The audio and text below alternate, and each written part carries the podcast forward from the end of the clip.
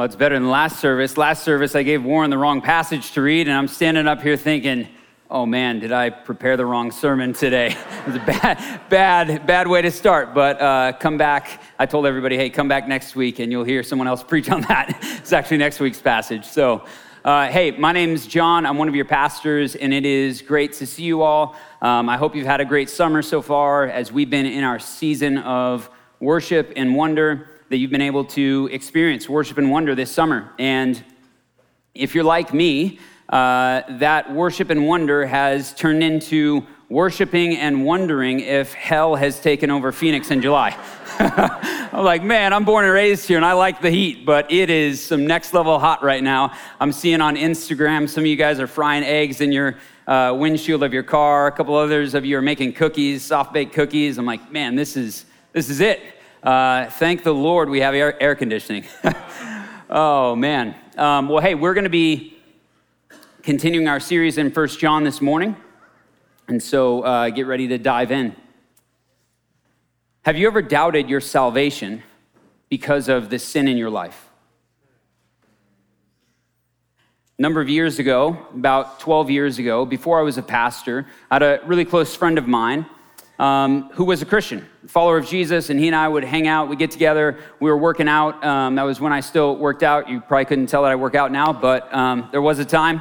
And uh, we would go and eat breakfast burritos after we'd work out and just talk about life. And my friend was struggling with a specific sin in his life, and his sin was making him begin to doubt his salvation. I'm not going to name this sin, I'll just leave it blank and you can fill it in with whatever the struggle is that you have.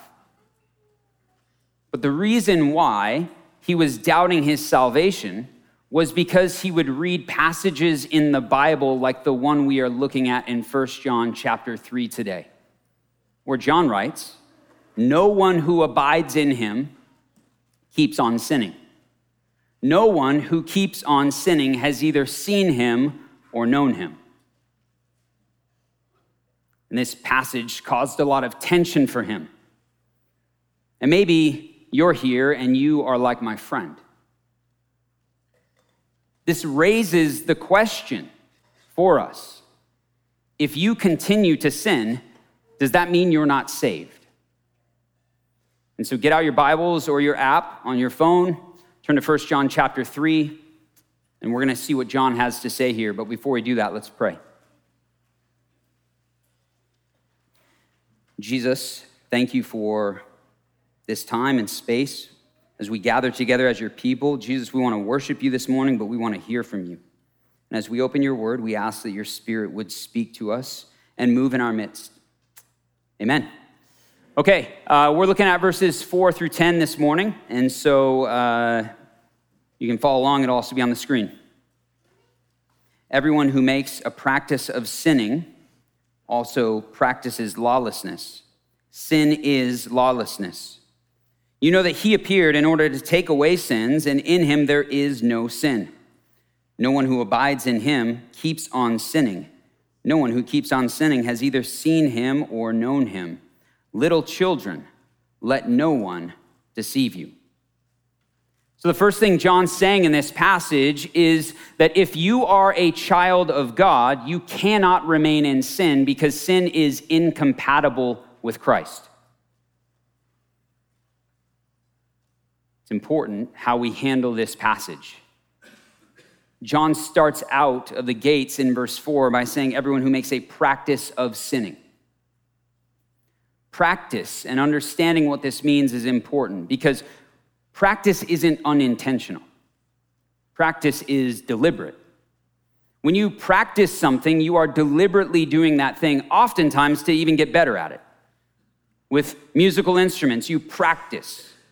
My son plays guitar and he practices guitar. Every sports team practices, whether it's basketball, baseball, football, doesn't matter. You practice. And you're deliberately doing that thing. What John says here, by practice of sinning, He's talking about a lifestyle that is characterized by deliberate, persistent, habitual sin. John is not trying to make the church doubt their salvation. but he wants the church to see and understand the incompatibility of a life of deliberate sin. It's incompatible for being a follower of Christ. And it's crucial that we understand this that John is not talking about the absence of sin in our lives. He is not talking about sinless perfectionism here. He is not saying that if you sin, you're not saved. That's not what he's saying. And we know that because if he is saying that, he directly contradicts himself what he said earlier in 1 John in his letter in chapter 1. Because in 1 John chapter 1, he says this in verse 8. He says, If we say we have no sin, we deceive ourselves, and the truth is not in us. And then in verse 10, he says, If we say we have not sinned, we make him a liar, and his word is not in us. And so, how do we make sense of what John is saying in chapter 1 and what he's saying in our passage today in chapter 3? Well, if you remember from our series throughout 1 John, we've pretty much been preaching on it in about every sermon that John is combating false teaching that was prevalent during that time. This false teaching was known as Gnosticism. And Gnosticism led to two different dominant beliefs and two different conclusions. You could think of kind of two different streams of Gnosticism. The first stream led to this belief that you could be perfect. And what John is doing in chapter one with those verses I just read, John is directly combating this Gnostic belief that you could be perfect. And so he's saying, no, you can't. If you say you haven't sinned, you deceive yourself and you actually make God out to be a liar. And then there's this other Gnostic belief. The other thing that Gnosticism led to was this idea that they believed that sin didn't matter if you were enlightened and you reached this state of what was known as gnosis. And what John is doing in chapter three in our passage today is he's addressing that Gnostic belief and he's saying, no, sin does matter. And if you sin, it's actually incompatible with Christ it matters. You cannot just deliberately sin as if it doesn't matter. And so throughout First John, what John is doing is he's saying, hey, both of these Gnostic teachings are wrong and they're false. He wants the church to know that making sin a normal, accepted way of life is incompatible with following Jesus. And then he says, here's why it's incompatible. He continues in verse 4. He says, sin is lawlessness. And oftentimes in, in the Bible, when we hear the law, we think of the Old Testament law, the Mosaic law. That's not what John's talking about here. He's talking about something different. Lawlessness could be defined this way as the theologian and prominent author John Stott defines it. He says, Lawlessness is defiant violation of God's moral law. What that means is that sin does not just disregard God's law, but the very nature of sin in and of itself is lawlessness, which means lawlessness is not a result of sin, it's what it is. John's using this language because he's exposing the severity of sin, because oftentimes sin is defined as missing the mark. And yes, the word translated definition means missing the mark, but what John is saying is sin is much more severe than just missing a mark. It's an act of rebelling against God's will, his work, and his ways in the world. But John continues. He says, hey, it's not just lawlessness, it's even worse. In verse 8, he says, whoever makes a practice of sinning is of the devil, for the devil has been sinning from the beginning. He says, hey, the nature of sin is lawlessness but it originated with Satan. And he says, here's why sin is incompatible with Christ because it's actually compatible with Satan. Lawlessness is the way of the devil. His rebellion against God has defined his existence. It's all he does. He has a career of sin. And so, if we were to see a highlight reel of Satan's career, all you would see is horrific acts of sin against God and humanity in the world. It would be horrific. John says, hey, if you make your life about practicing sin, you're actually emulating the devil because lawlessness is derived from him and it is incompatible with being a child of God. And I love being a pastor. It's one of the joys of my life. I, I love this church. I love all of you. And it's a lot of fun. And you get to see God move and do amazing things. But I will be honest one of the saddest parts of my job that I absolutely hate is when you see people deliberately choose sin instead of Jesus. And I remember meeting with this guy a while ago, and he had actually reached out to me. He expressed that he wanted to meet because he's going through some stuff and he wanted help, and he was in a lot of pain. He was depressed and he had a lot of stuff going on. And so we began meeting, and I met with this guy for a long time, for about a year. And we were meeting on a regular basis, trying to process through his struggles. And what began to be exposed was that he was deliberately sinning in a lot of different ways, deliberately sinning sexually with sexual sin. He was self medicating with a lot of destructive things, including substance abuse. He was significantly mistreating and hurting the people around him, even people who were closest with him. And as we would meet and we'd talk, he didn't think that his sin was a problem. He didn't think that it was incompatible with Christ, and so he didn't repent. He continued to live this way. And when push came to shove, tragically, it revealed a lot about him no repentance, a long standing persistence of sin in his life that ultimately led him to walking away from community, walking away from the church, walking away from Jesus altogether because he was deceived about sin. And it is heartbreaking. It's tragic when you watch someone deliberately sin because it's just so destructive, which is why John says here, let no one deceive you. Church, don't be deceived about sin. Deliberate sin is incompatible with Christ. It is diabolical. It's defiant. It's damaging. It's destructive. It's deceptive. And it only leads to death. But the problem is today, there are ways that you are deceived about sin. You're deceived by society, and you're deceived by yourself society. You're deceived by society. We live in a societal moment that has made sin comfortable in almost every way, shape, and form. And the deception of sin desensitizes you to sin. And this has happened in our society in many ways, but in one very important way is that language has changed.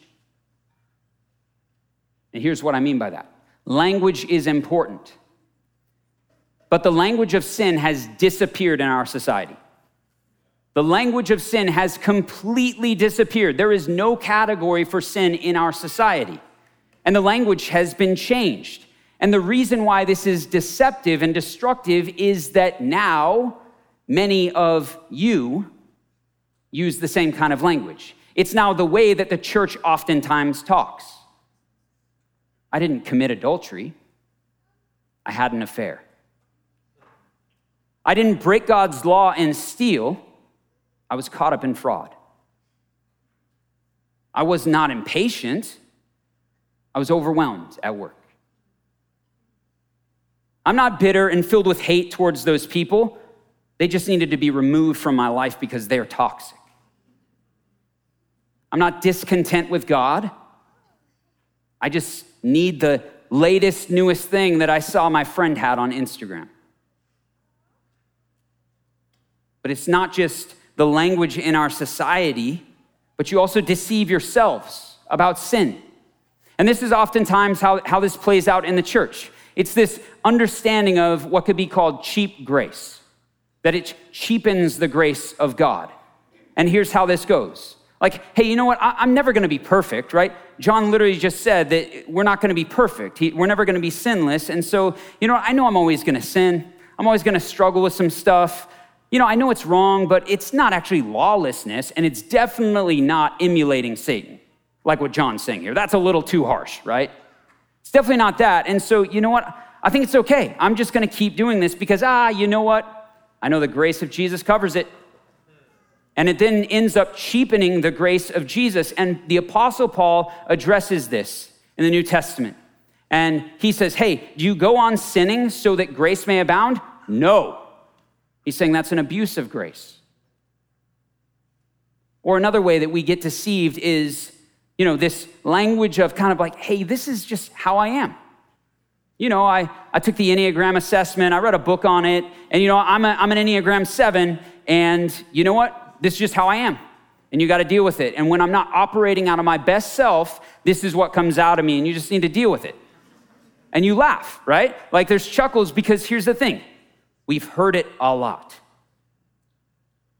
And the problem is that when you are deceived about sin, you will make it a part of your diet and treat it like junk food in moderation instead of treating it like cancer and destroying it.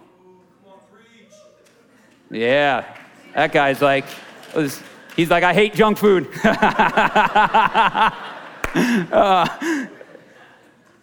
but here's the thing if you don't destroy it, it will destroy you. Because with sin, it's not about moderation. The practice of sinning is incompatible with Christ, which is why John says, don't be deceived, because he knows a lot is at stake. So, my question for you is where do you find yourself being deceived about sin? Because if deliberate sin is incompatible with Christ, how can you practice something different? John continues in verse 5. He says, You know that he appeared, that's Christ, he appeared in order to take away sins, and in him there is no sin. And then in verse 8, he says, uh, The reason the Son of God appeared was to destroy the works of the devil. The next thing John's saying in this passage is that if you are a child of God, you cannot remain in sin because Christ rescued you from it. This is why Christ appeared, John says. And last week, Warren preached, and he did an excellent job, and he was preaching on the future appearing of Christ, to be prepared for the future appearing. But what John is saying in our passage today is this is why Christ originally came, why he first came. And he says it's, he came to take away sins tells us that Christ is the sinless one in whom there was no sin, and he came to remove our sin, which means his whole purpose for coming on his rescue mission was to do something about sin, do something about lawlessness in the world and in us. Jesus stands opposed to sin.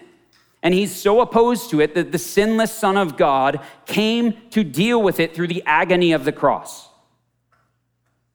John, in his gospel, in chapter one of the Gospel of John, tells us this about Jesus. He says, Jesus is the Lamb of God who takes away the sin of the world, that his blood cleanses us, his blood removes our sin.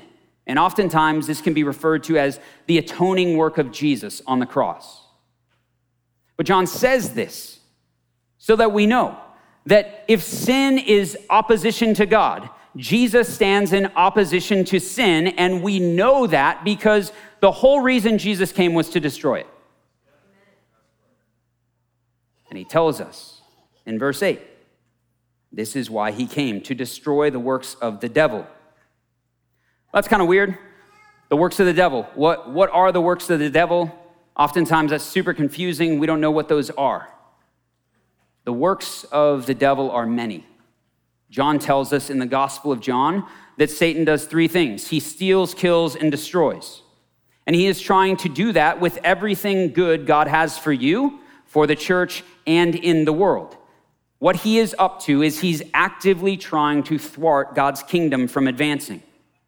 And so, yes, Satan is active in the world today, and his works are working against every area of your life to steal, kill, and destroy spiritually to entice you, to tempt you to sin, to deceive you, what we're talking about here.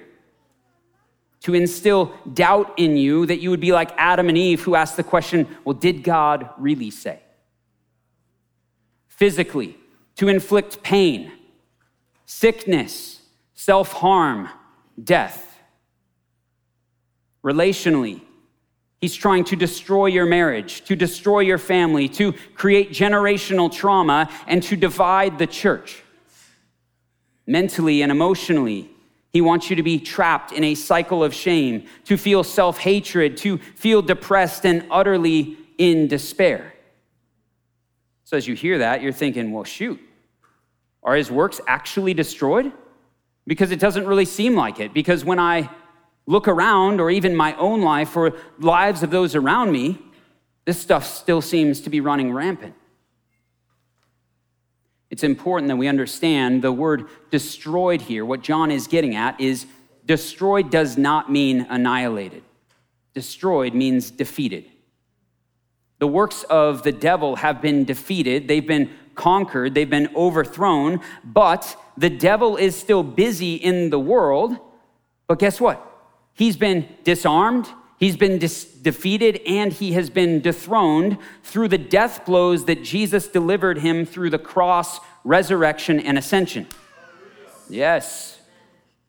And so now, Satan operates this way. We all know that wounded animals are dangerous. They're far more dangerous because they are wounded and they know they're going to die, and so they are fierce and they'll lash out to take down and hurt anyone they can on their way out. Satan is like a wounded animal who is thrashing around, who has only gotten more fierce because he's trying to survive, but he knows that his time is coming to an end. Because Jesus is the victorious one who has the power to rescue and restore. It's what he came to do in the first place. And, church, it's what he is still doing today in our midst. A few years ago, a couple from our church they were in crisis. They'd been married for several years, but those years were unhealthy, ungodly, and that led to a lot of pain, deep pain in their marriage and in their lives. And that pain tragically led to one of them stepping outside of their marriage and committing adultery. Their marriage and family were on the brink of being ripped apart, on the brink of being destroyed because of deep betrayal, gut wrenching pain, unspeakable anger. And it seemed like a hopeless situation. But together, they cried out for help. They knew that Jesus was their only hope in the all encompassing brokenness when it felt like they were drowning. And they began this journey and process of counseling that involved their community here in our church, that involved intentional prayer and prayer ministry, doing deep, long, hard work, and yet through that process, Jesus was with them every step of the way. And as I got the opportunity to meet with them and to walk with them, I watched Jesus destroy the works of the devil by giving them the ability to forgive one another. Because by Jesus willingly absorbing the pain on the cross, it enabled them to absorb the pain that they had caused one another and actually be able to forgive. Because they received the grace of Jesus, they were able to extend grace to one another. Because Jesus pursued them when they were far off and when they were his enemies, they were able to pursue one another and actually move towards one another instead of away from one another and move towards healing.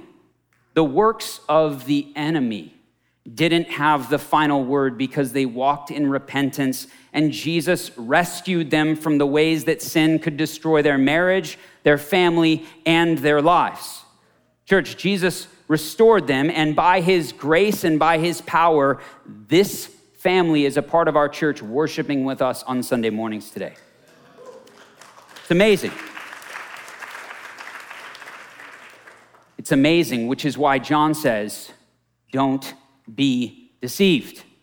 Christ has rescued you, and he has rescued you from sin and the works of the devil. But Satan wants to deceive you. He's called the great deceiver for a reason. He wants to deceive you. That's his chief tactic. He wants you to think that you are trapped. He wants you to think that you are powerless, that you are alone, that you are hopeless, that God has abandoned you and left the building. He wants you to feel trapped in despair. But in those moments, Jesus speaks a louder and better word, and he says, I came to take away sin and destroy the works of the devil. I came to rescue you so you are no longer a slave to fear. You're no longer a slave to shame. You're no longer a slave to sin and to death because where Satan steals, kills, and destroys, Jesus saves, heals, and restores.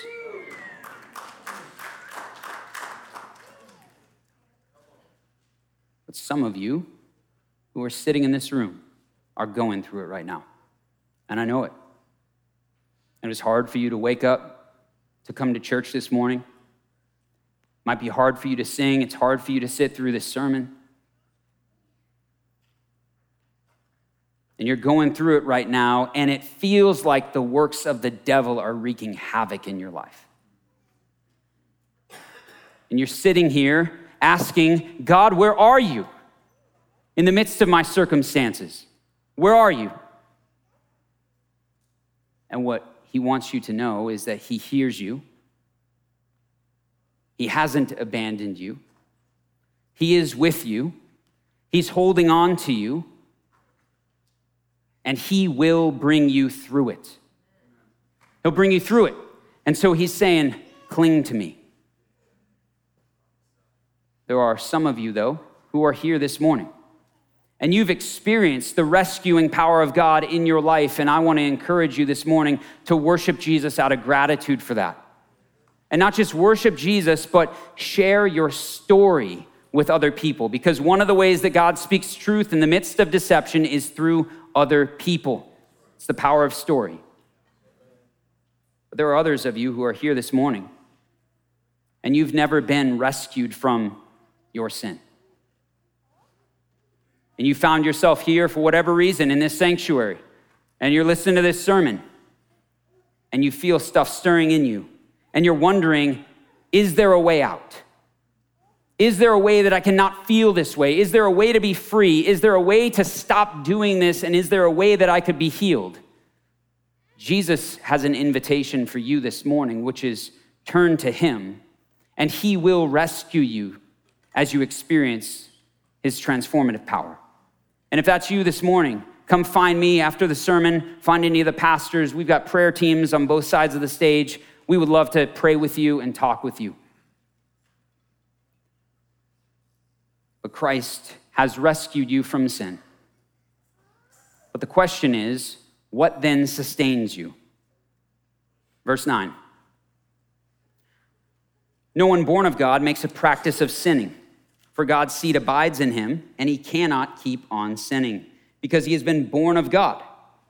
By this it is evident who are the children of God and who are the children of the devil. Sheesh, John, man, he's laying down some harsh words for us. Last thing John's saying here in this passage is that if you are a child of God, you cannot remain in sin because his spirit remains in you. And he says, Coming out in verse 9, born of God, everyone who has been born of God. And then he also says, who God's seed abides in. Born of God and God's seed are getting at the same thing. What those things mean is that God is your father.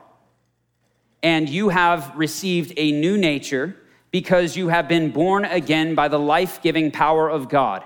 In John's theology, through the Gospel of John and these letters, the seed that is being talked about here is the Holy Spirit in whom gives new birth and new life.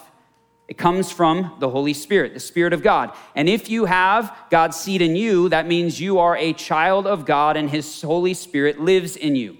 And if you are His child, you will resemble Him more because children resemble their parents. And there is no one who understands this better than progressive. Yeah, you guys have seen it. I was waiting. They have an entire marketing campaign on how to not become like your parents. We've all seen the commercials. I know if you watch basketball, it's like every commercial. There's like five of these progressive commercials on. But here's the thing progressive gets it. And they've got a whole marketing campaign on, hey, how to not become like your parents. And it's funny and we laugh at it, but we all know you become and resemble your parents. And what John is saying is the Holy Spirit is in you, that Spirit will make you resemble your heavenly Father more and more. I remember uh, the first time that I met Mark King. If you don't know Mark King, he's on our staff here. His picture will be up here. Yeah, that's Mark. He looks like Jimmy Neutron right here. He's got Jimmy Neutron hair. Um, but that's Mark. And uh, I remember the first time I met Mark. And it was shortly after he became a Christian. And uh, we went out to breakfast together. And I remember Mark was like, you know, he was this young punk dude who was pretty sure of himself, honestly, if we're just being honest. And he was pretty sure of himself, kind of a punk, but the thing was, he told me this amazing story of how he had just gotten saved at a rave. And I'm like, wow, that's wild, bro. You might be the only dude I know that met Jesus with a glow stick sucking on a pacifier.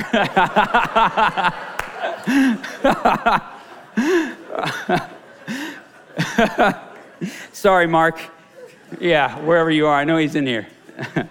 um, but here's the thing about Mark I could tell that the Spirit of God was in him and that he had truly experienced new life.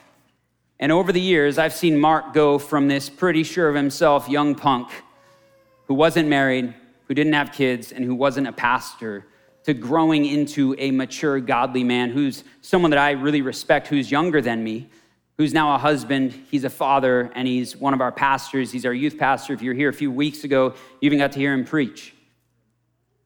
And I share this because all of this happened in Mark's life because the Spirit of God has been at work in him, enabling him to forsake sin and make him resemble God more and more.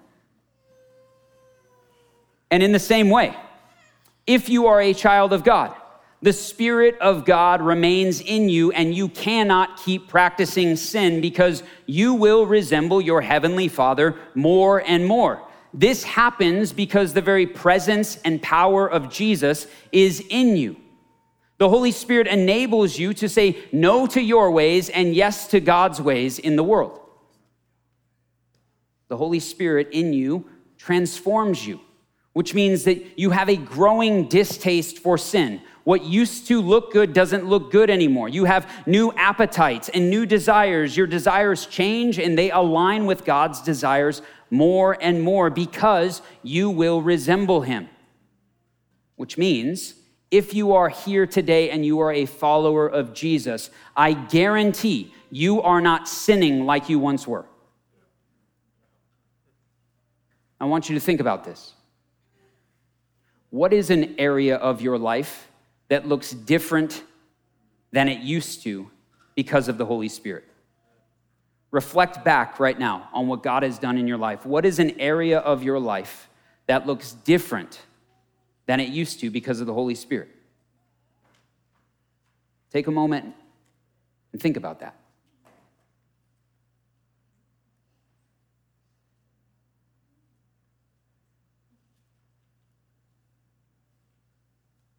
But I don't just want you to look back and reflect, also look forward. And the question is what is an area of your life that you want to look different because of the Holy Spirit in you? And what I want you to do right now is I want you to take a moment and actually ask the Holy Spirit to do that thing, to take a moment and pray. What is the area of your life that you want to look different because of the Holy Spirit? What do you want Him to do in you? Take a moment and pray and ask Him to do that.